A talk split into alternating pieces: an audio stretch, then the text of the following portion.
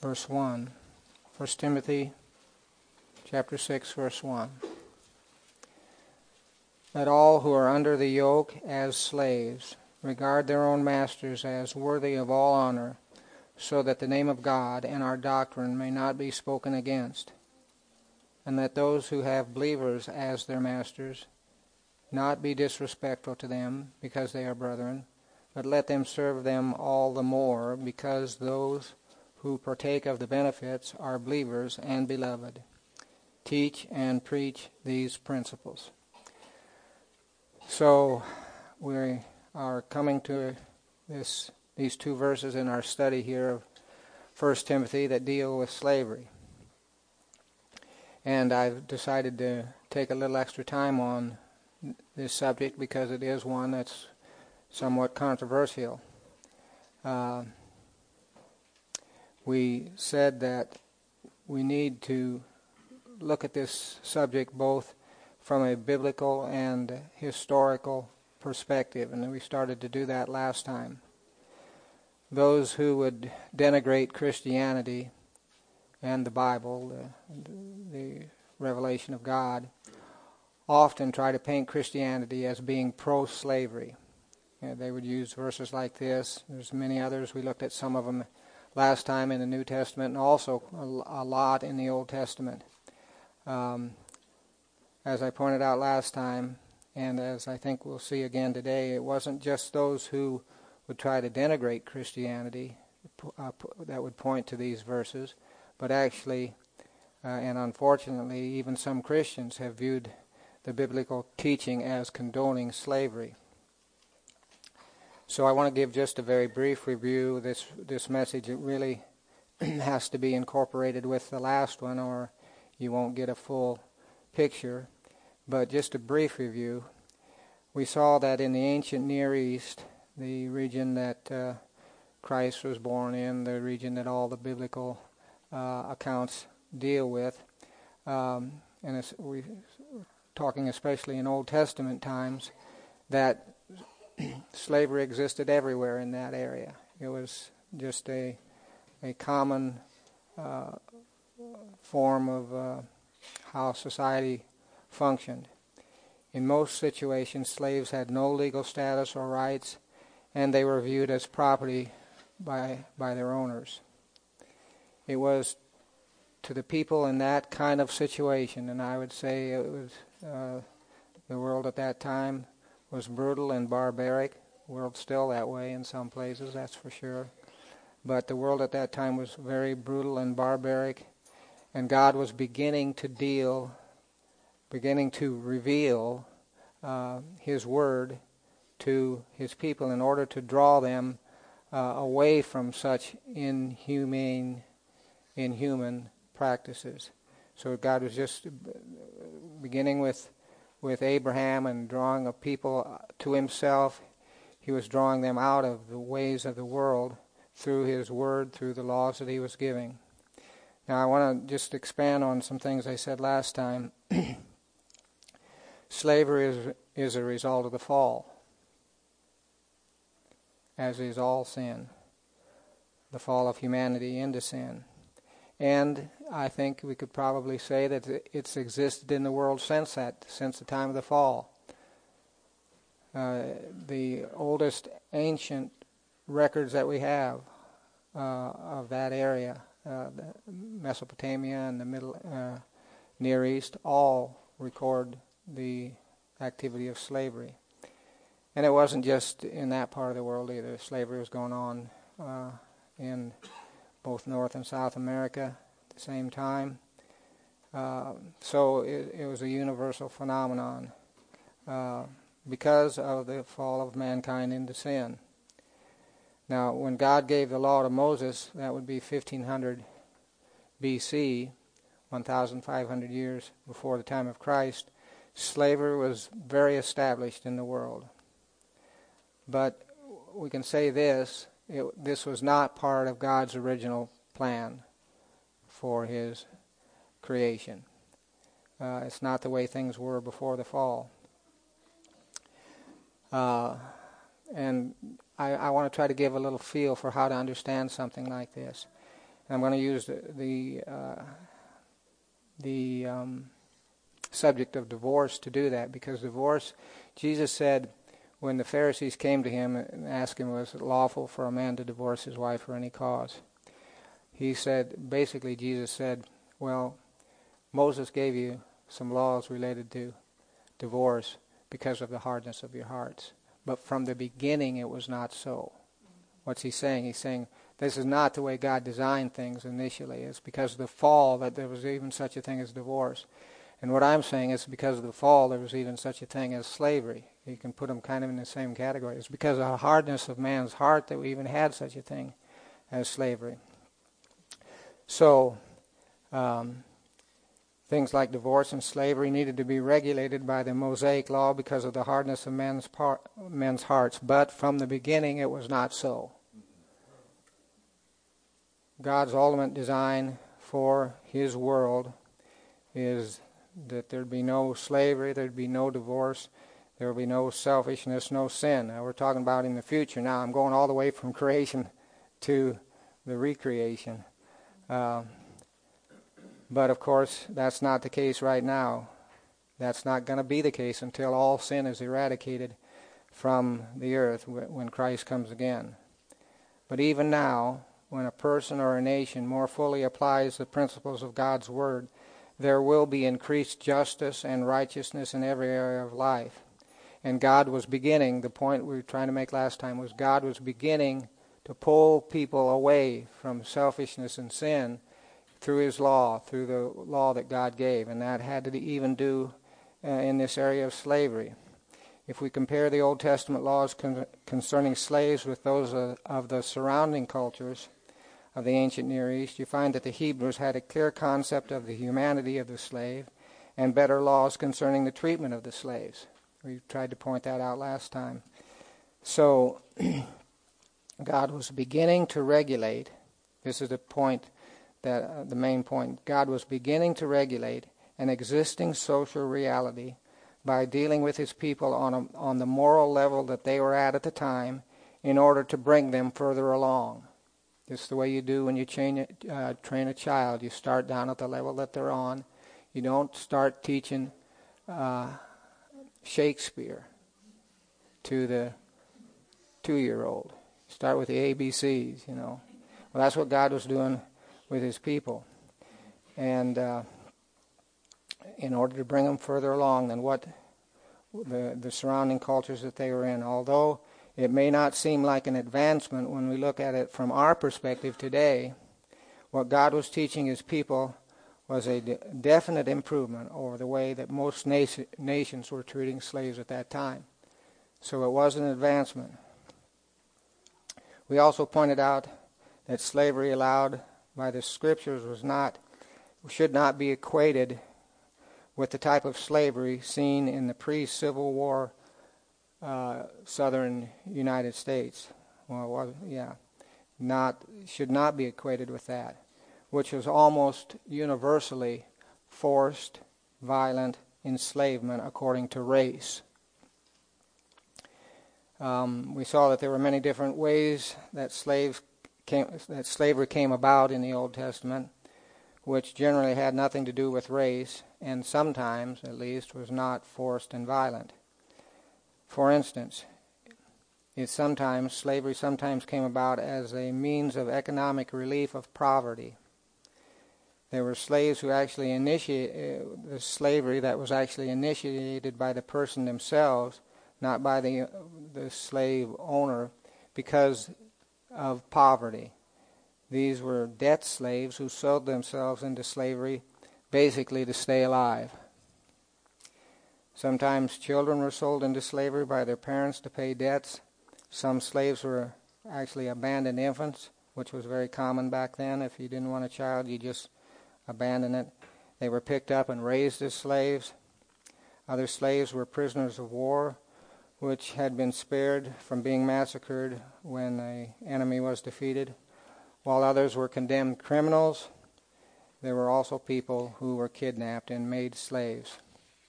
So the point is that slavery in Old Testament Israel would have ranged from everything from what we might think more of today, like some type of a servanthood or indentured servant, all the way through to the severe forms of slavery that we normally think of. So that's basically what we looked at last time.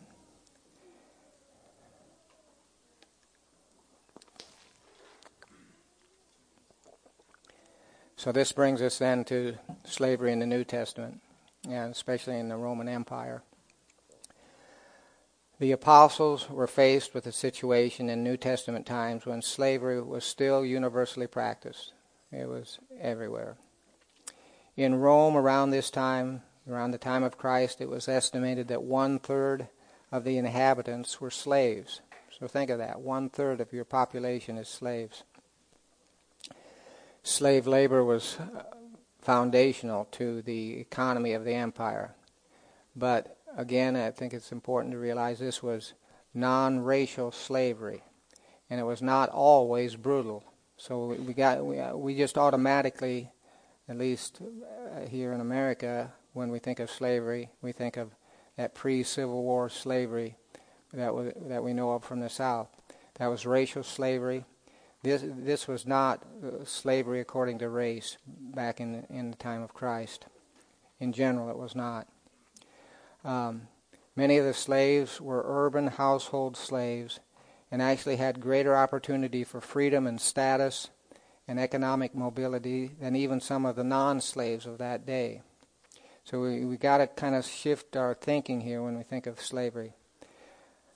Some of what was called slavery in the New Testament time, again, would be something similar to servanthood or indentured servants. But that's not to say that much of the slavery was not very cruel. There was a lot of very cruel aspects to slavery also at this time. But it wasn't all that way. Some people actually voluntarily joined the ranks of slavehood because it was better for them. And many Roman slaves actually became Roman citizens through their loyalty to their very wealthy Roman masters. You could actually come out of slavery into being a citizen, depending on how your master determined, what he wanted to do. It's good to keep in mind that in that society, freedom was not always the best situation, and slavery was not always the worst situation. If you want to read more on this subject, I just put a little note in my notes here because we're doing a pretty superficial, even though we spend two times on it, this is still pretty superficial. There's a site called Christian Think Tank. It's all one word, Christian Think Tank. And they have some really good articles related to Old Testament and New Testament slavery, and they're long. They're very long articles, like little booklets almost. So if you want to dig into the subject and know more, that's one site I would recommend, Christian Think Tank. So what I'm trying to say, it was into this diverse setting that the various New Testament exhortations to slaves and masters came about. And one reason we have so much in the New Testament about slaves and masters is because a lot of slaves became Christians, which tells you something about the appeal of Christianity to a person in that situation.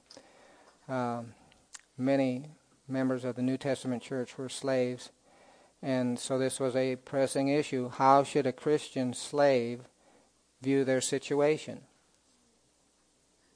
Paul looks at two possible situations here in just these two verses that we're looking at. First of all, what should be the Christian slave's attitude toward a non-Christian master? And the second thing that he looks at, what should be the Christian slave attitude toward a Christian master? So this is what we want to look at here a little bit today. Paul says that the Christian slave under a non-Christian master should picket, protest, and revolt. You didn't see that, did you? That's because that's not what he said. Paul, in the wisdom that God gave him, saw that these actions would be counterproductive to the advancement of the gospel and also foolhardy for the slave themselves. Insubordination or revolt would have brought a violent retaliation. Any form of slave revolt or resistance would have been put down with merciless force. So Paul didn't take that route. Well, just as an example, some of you, if you've studied history a little bit, might remember the name Spartacus. He was a slave gladiator, and he led a revolt of the slaves in the Roman Empire that was put down in 71 B.C., so a little before the time that we're speaking of. Well, Spartacus was killed, and they brought out the Roman legions and dealt with this slave revolt, and actually the slaves held their own for a while, but eventually they were defeated. Spartacus was killed in battle, and 6,000 of the remaining slaves that had revolted were crucified along the highways of Rome. So that just shows you what happened, what the attitude would be if there was any kind of revolt. In general, if a slave ran away and was caught, he was either executed or branded on the forehead with the letter F, which stood for fugitivus. In other words, he was a fugitive, a runaway. So, should the Christian slave render grudging obedience, resigning themselves to passively accepting their bad lot in life? No, that's not what Paul was saying either. He was not recommending a continuation of the status quo. He was actually teaching something far more radical than either revolt or resignation. He was teaching the revolutionary principle of love and sacrifice and trusting God in difficult situations for the sake of the advancement of the gospel. That's what Paul was always concerned with, the advancement of the gospel. What would best advance the gospel? You know, that's the way we should live our lives. In this situation, what will best advance the gospel? Here I am at work. What would best advance the gospel? Here I am as a student in school. What will best advance the gospel? That should always be our question, you know. Seek ye first the kingdom of God. The Christian slave should not think of himself as unwillingly compelled to serve a human master, but as one now willingly serving a heavenly master. The Christian slave, as he was instructed in the gospel, realized that he was now the Lord's freedman. No matter what the slave's situation, inwardly they were free. Free from the guilt of sin, free from the power of Satan, free from the law as a system of salvation, free from the fear of man, free from the fear of death, free from the need of being resentful and rebellious about their status in life, free to love even an unreasonable master so that the gospel might be brought to them, free to overcome evil with good. Elsewhere, Paul did teach that if a slave was able to earn or purchase or acquire his or her salvation or his or her freedom, they should do that. Let's turn to that. 1 Corinthians chapter 7.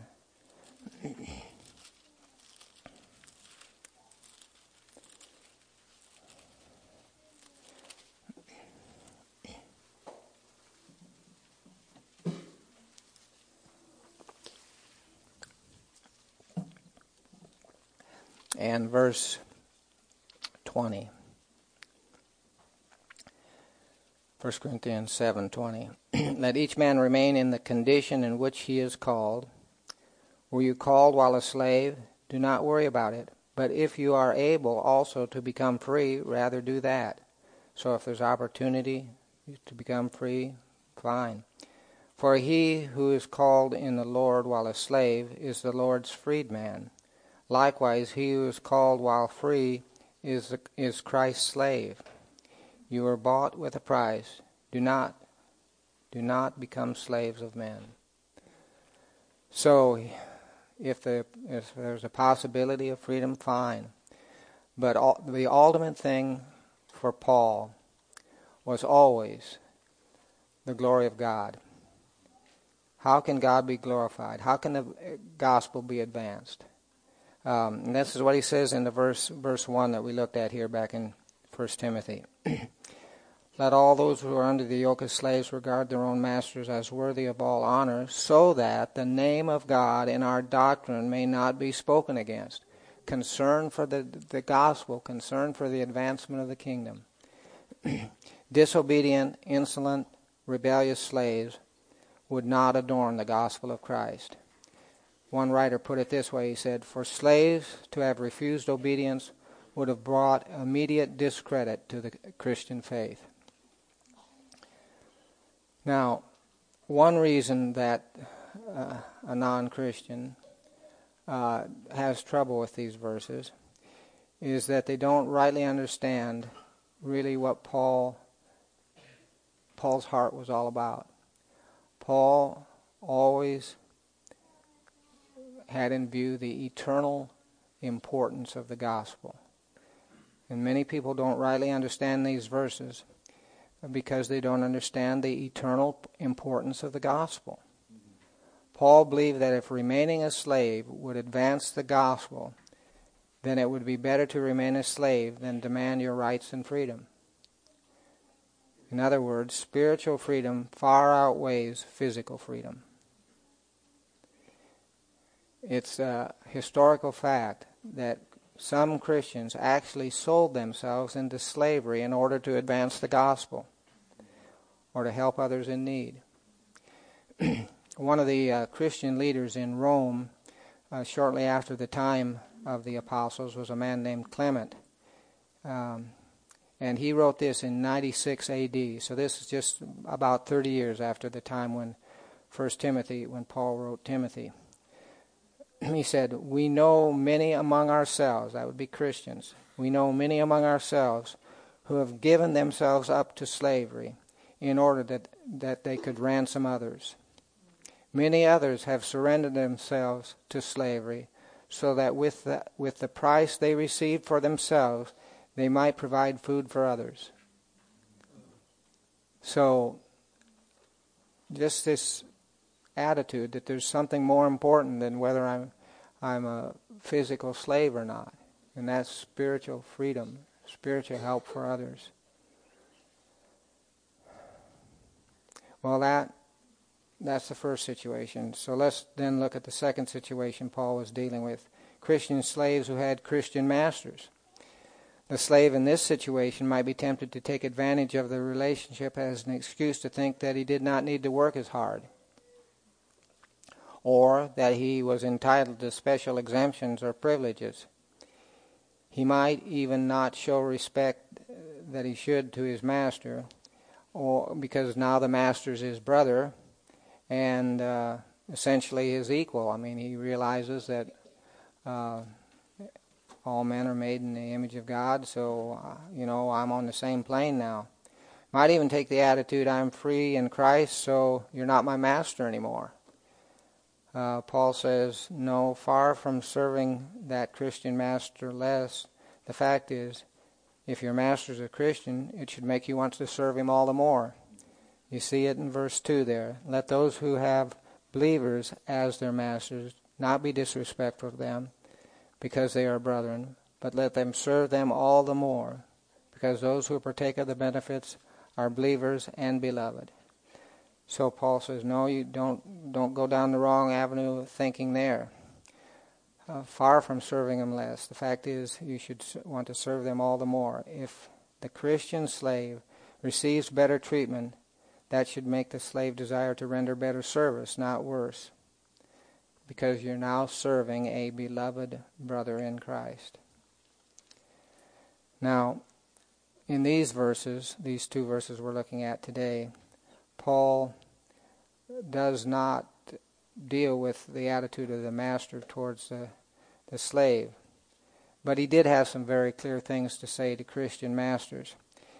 And we won't look them up right now, but just in general, they should show their slaves goodwill and give up threatening. And they should also grant their slaves justice and fairness. That would be in Ephesians. We learn that, and also in Colossians. But we especially see Paul's attitude on how a Christian master should treat a Christian slave in the little letter of Philemon, where Paul tells Philemon to receive back the newly converted runaway slave, Onesimus. He had run away, apparently wasn't a Christian when he ran away, somehow ran into Paul, is converted, and now Paul's sending him back to Philemon. But he sends him back as a beloved brother. We won't take the time to look it up, but that is a tremendous little letter showing the attitude of how a Christian master should view the Christian slave. And basically, Paul says, receive him as you'd receive me. He said, just the way you treat me, you treat him. Well, Paul didn't tell him specifically to set him free, but he came about as close as he could to saying that when he says, treat him as you'd treat me, treat him as a beloved brother. So it's simply not true that the New Testament writers wanted to promote and perpetuate the institution of slavery. In actuality, it was the teachings of Christianity which have brought about the eventual abolition of slavery. Why would that be? Why would it be the teachings of Christianity that would bring about the abolition of slavery? Well, let me list some of the reasons. First of all, because the Bible teaches the common origin of all people, and that all people are made in the image of God, having dignity and worth. The Bible teaches that God is no respecter of persons, and that the grace of God has appeared, bringing salvation to all men, slaves and free, all men. The Bible teaches that in Christ, love for our fellow man is one of the hallmarks of true faith, and that true Christianity defends the rights of the oppressed and the downtrodden. The Bible teaches that God requires his people to do justly and love mercy and walk humbly with him. God's people are to turn away from all forms of selfishness and malice and greed, things which were very prominent in the institution of slavery. Greed and malice, selfishness. Christians turn away from those things. Serving Christ and others in humility and love, and thinking of others as more important than ourselves, are Christian characteristics which actually undermined all oppressive systems, including slavery. If we think of another person as more important than ourselves, you've just done away with oppression of other people. In fact, Jesus' foundational teaching, which we call the Golden Rule, however you want people to treat you, so treat them, when applied consistently, is sufficient to show that forced bondage of one person to another, one human to another, is contrary to the will of God. Just that one simple phrase of Christ undermines slavery. However you want people to treat you, so treat them. Christianity destroys the very essence of slavery, because Christ works in the human heart to replace selfishness with love and cruelty with compassion. On top of all this, the Bible clearly teaches that slave trading is sinful, which would have prevented much of the slavery in the New World. We talked about that last time. There's even verses in the Old Testament, but it's reiterated in the New Testament. In fact, in this very book we're looking at, this little letter to Timothy, if you turn back to chapter 1, verse 10, he's talking about the sins of the ungodly and the unholy in this section, and why the law was given. And in verse 10, he says it's for immoral men and homosexuals and kidnappers and liars and perjurers and whatever else is contrary to sound doctrine. But the word I want to look at here in verse 10 is kidnappers. In the ESV, that's translated enslavers.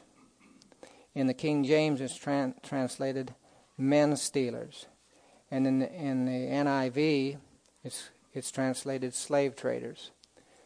If you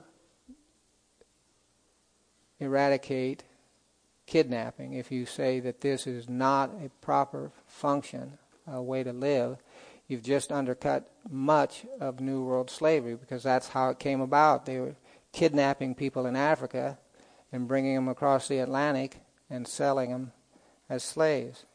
That would have, even that one verse right there, one word would have made a big difference. One historical fact that's usually not mentioned by those who would say that Christianity endorses slavery is that by 500 A.D., 500 years after the time of Christ, slavery had sharply declined in the countries that had embraced the Christian worldview.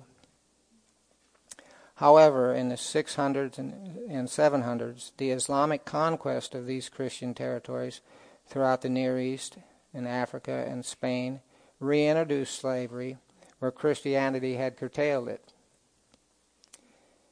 Then, sadly, I'm jumping around to a lot of periods here, but I'm just trying to give you an overview. Then, sadly, in the 1400s, slavery was revived in some Christian lands by professing Christians who put greed above God.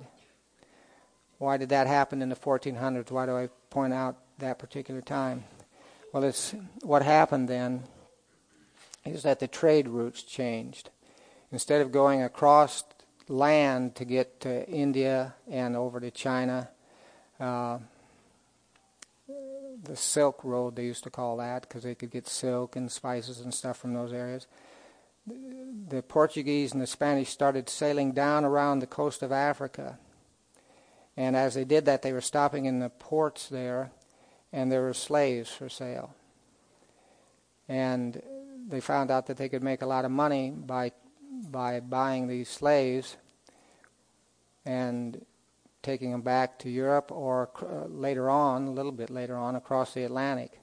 But it was partly because of the trade routes changing that this African slave trade began. Now, they were dealing with people who had already been taken captive. Generally, they'd already been taken captive. Slavery was going on in Africa before, just like it was everywhere else in the world, but this was black-on-black slavery, and they found these people there in these ports along the west coast of Africa, and that once they started buying those slaves, that just made the market for more slaves, and so it wasn't very long before you had a thriving slave trade out of West Africa, across the Atlantic, into South America, Caribbean, and then North America. Something like 13 million slaves were brought across. And terrible, terrible conditions. If you've seen any of the movies that have been made about this, cramming these people into these slave ships like sardines, like hundreds of thousands of these slaves died before they even got across the Atlantic because of the conditions they were put in on these slave ships. So this idea of slavery according to race really began about the 1500s, and it was because of this African slave trade. It's a very sad fact that some Christians, even prominent theologians in the southern United States, selectively used Bible verses like the one we're looking at today. They picked those verses out of the flow of the Bible, just picked those verses out, and defended a pro-slavery position, and actually would teach slaves that it was God's will for them to be slaves. So I want to deal with that just a little bit here.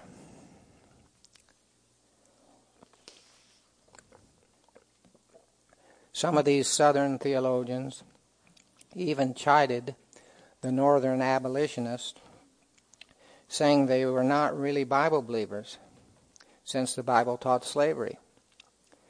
Now, some of the abolitionists weren't Christians. Some of them were, some of them weren't. There's a lot of different worldviews that came into play in relationship to the abolition of slavery. But the theologians would point to verses like the ones we are dealing with today and saying, see, the Bible very, very clearly teaches slavery. And so... I think that these pro-slavery theologians had the strict letter of the Bible verse, but missed the spirit of the overall biblical revelation, which is what I've been trying to teach this time and last time. But I do want to be fair to what they were saying, so let me give you some of their arguments. I mean, to us today, we can't see how this could possibly be taught by anybody that names the name of Christ. But I want to give you a sense of how that could be. One Baptist minister said that slavery stands as an institution of God. He said it's clear in the Bible that this was an endorsed institution of God. Just as a good summary statement, here's Jefferson Davis. He's the president of the Confederate States of America. He said that slavery was established by the decree of Almighty God. It was sanctioned in the Bible in both Testaments, from Genesis to Revelation, and has existed in all ages, and has been found among the people of the highest civilizations. So the idea that the Bible sanctioned slavery was very common, and the reason they would say that, for instance, Abraham, the father of the faith, and all the patriarchs held slaves without God's disapproval. Cana, Ham's son, was a slave to his brothers. God said that's the way it's going to be. He's going to be a slave to his brothers. The Ten Commandments mention slavery twice. That's in chapter 20 of Exodus, verses 10 and 17. Many laws that are given in the Old Testament, we looked at some of them, related to slavery. Slavery was widespread throughout the Roman world, and yet Jesus never spoke against it. He even used the practice of slavery as illustrations in some of his parables, like the king who called his slaves to give an account, there in Matthew 18. The Apostle Paul specifically commands slaves to obey their masters. That's the verse we're looking at today. Paul returned a runaway slave, Philemon, to his master. We've already looked at that a little bit. But they took just the fact that he returned the slave as an endorsement of slavery. Actually, Paul is in a little bit of a predicament on that, because Roman law taught that if you helped or harbored a runaway slave, you would be punished yourself. You were supposed to return the slave. The Bible said don't return the slaves. Remember, we read that in the Old Testament. So Paul had a dilemma. But I think he answered that dilemma by returning Onesimus, but he returned a different person. He returned him as a beloved brother in Christ. There were other reasons that the people in the South and some of these theologians endorsed slavery. They said it removed these people from a culture of devil worship and practicing witchcraft and sorcery. Slavery brings heathens to a Christian land where they can hear the gospel. Christian masters provided religious instruction for their slaves.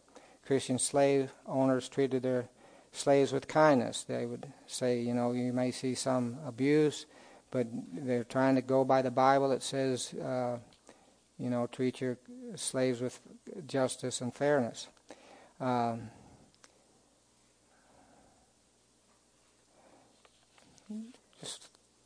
Some taught that the abolition of slaves would cause great uprising, bloodshed, and anarchy.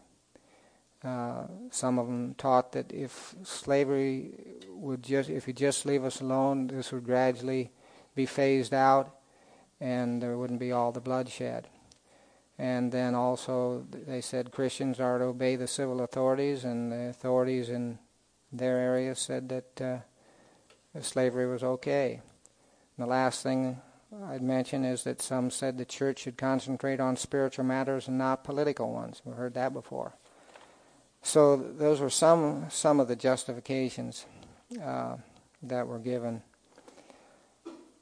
to justify slavery. But in general, as the deeper sense of the direction of the biblical revelation permeates a nation, slavery more and more is done away with. As one writer says, no equivalent movement towards abolition is discernible in any non-Christian civilization until they are shamed by the Christian example into abolishing slavery. It was Christianity, as it went around the world, that began to show people that, you know, this institution of owning, one person owning another person as property, is wrong. Talking about shaming other nations into recognizing the wrongness of slavery. It wasn't until 1962 that Saudi Arabia abolished slavery. Think of that, 1962. As things stand today, slavery is nowhere legal, but is practiced illegally around the world. Today it generally goes under the heading of human trafficking. And I was just reading a website yesterday that says, the estimate now is that there's 21 million people that are involved in this human trafficking, forced labor, child labor, sexual trafficking. But the biggest part of that human trafficking is still forced labor. It's slavery. So it's not as if, it doesn't go by that name anymore is the point. Every nation would say, yeah, we're against slavery. It just goes under a different heading. So, I want to try to sum up. The complexity and diversity of the various historical situations and the direction of God's revelation on this subject must be recognized to properly understand the Christian view of slavery. As Christians, we should assert clearly that the direction of biblical teaching is always away from selfishness, greed, and injustice. It's always that direction that Christianity points. And it always points towards equality, dignity, and loving relationships. If you just take those basic things right there, you see, you have a totally different understanding of how a Christian should view this thing of slavery. In all this, our priority must be, and should be the same as the Apostle Paul's. His emphasis was always on the advancement of the gospel through individual transformation of the heart. That's the way the gospel's really advanced. Individual transformation of the heart and the growth of a Christ-like community, which is what the church is to be, the growth of a Christ-like community. A community where the law of Christ is lived out daily. If you have more Christians that rightly understand the Word of God, you're going to have less oppression, less injustice, less unrighteousness. As it's important to see that we can make laws, and it's good that laws are made. It's good that there's a law against slavery, but the real slavery has to do with slavery to sin. And the human heart has to be set free, and that's what the gospel does. And as the gospel goes forth, and as more people truly become Christian, you see many of these things that are very wrong in society turned away from as more people become Christians. Paul said, there is neither Jew nor Greek, there is neither slave nor free man, there is neither male nor female, for you are all one in Christ Jesus. So, Been going a long time. Trying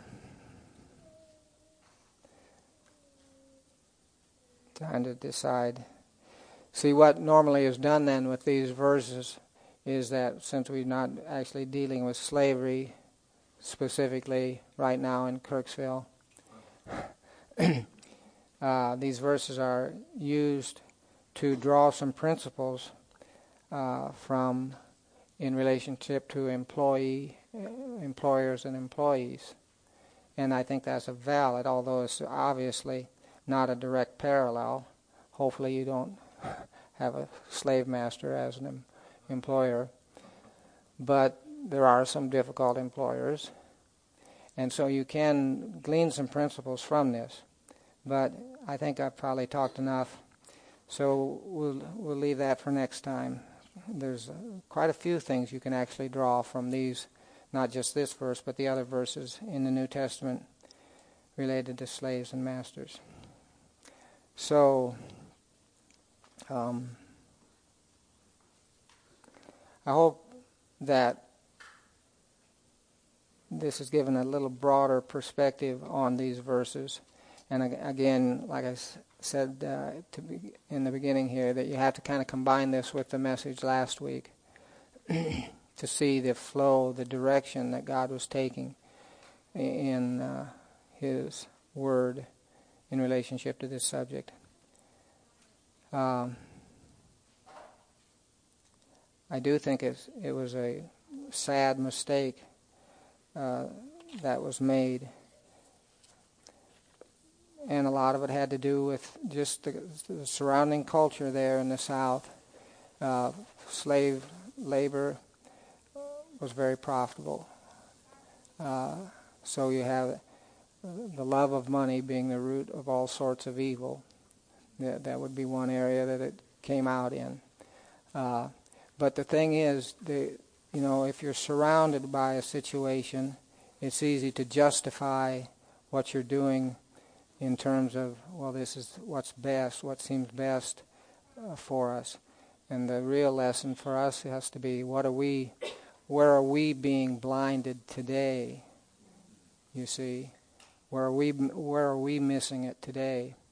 Where we justify things that should not be justified.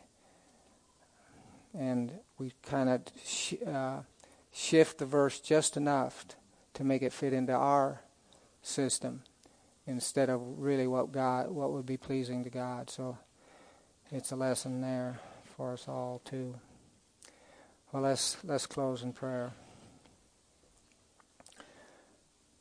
Father, we don't want to be deceived, and we know that each one of us have blind spots, areas that we just not seeing things clearly.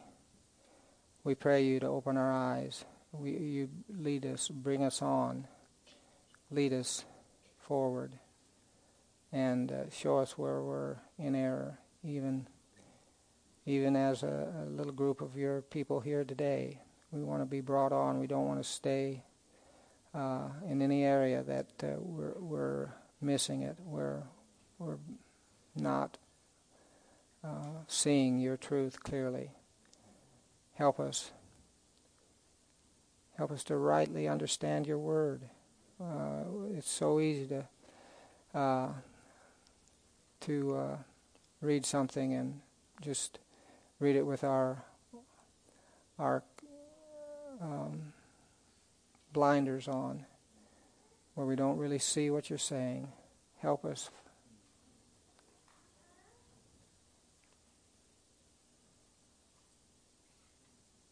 We ask for your mercy upon us as a church and as individuals. We ask it in Jesus' name.